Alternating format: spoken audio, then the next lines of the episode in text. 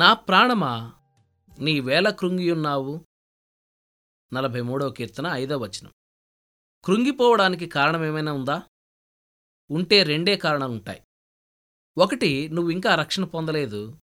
రెండు రక్షణ పొంది కూడా పాపంలో జీవిస్తున్నావు.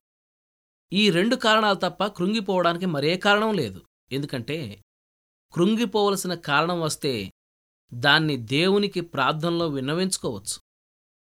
మన అవసరాలన్నిటి గూర్చి కష్టాలన్నిటి గూర్చి శ్రమలన్నిటి గూర్చి దేవుని శక్తిలో ప్రేమలో మనకున్న విశ్వాసాన్ని ఉపయోగించి ఆదరణ పొందవచ్చు.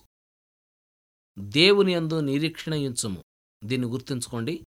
దేవునిలో నిరీక్షణ ఉంచకూడదు అనే సమయం సందర్భం లేనేలేవు మన అవసరాలేమైనా మన ఇబ్బందులేమైనా మనకి సహాయకులు ఎవరూ లేకపోయినా మన కర్తవ్యం ఒకటే దేవునిలో నిరీక్షణ కలిగి ఉండటం. అదెప్పుడూ నిరర్ధకం కాదు. దేవుని దృష్టికి అనుకూలమైన కాలంలో నీకు సహాయం వస్తుంది. జార్జ్ ముల్లర్ అంటున్నాడు గడచిన డెబ్బై సంవత్సరాల నాలుగు నెలల్లో కొన్ని వేలసార్లు ఈ సత్యాన్ని అనుభవపూర్వకంగా తెలుసుకున్నాను.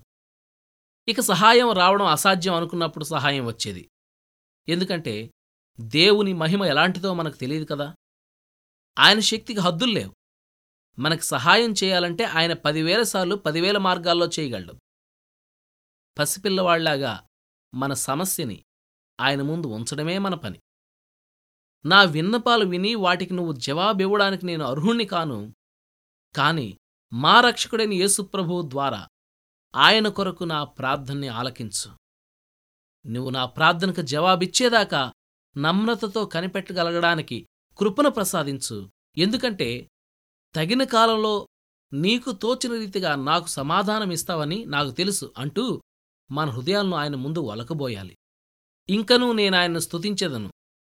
ఎక్కువ ప్రార్థన ఎక్కువగా విశ్వాసం మీద ఆధారపడ్డం ఓపికతో కనిపెట్టడం వీటన్నిటి ఫలితం పుష్కలమైన ఆశీర్వాదాలు.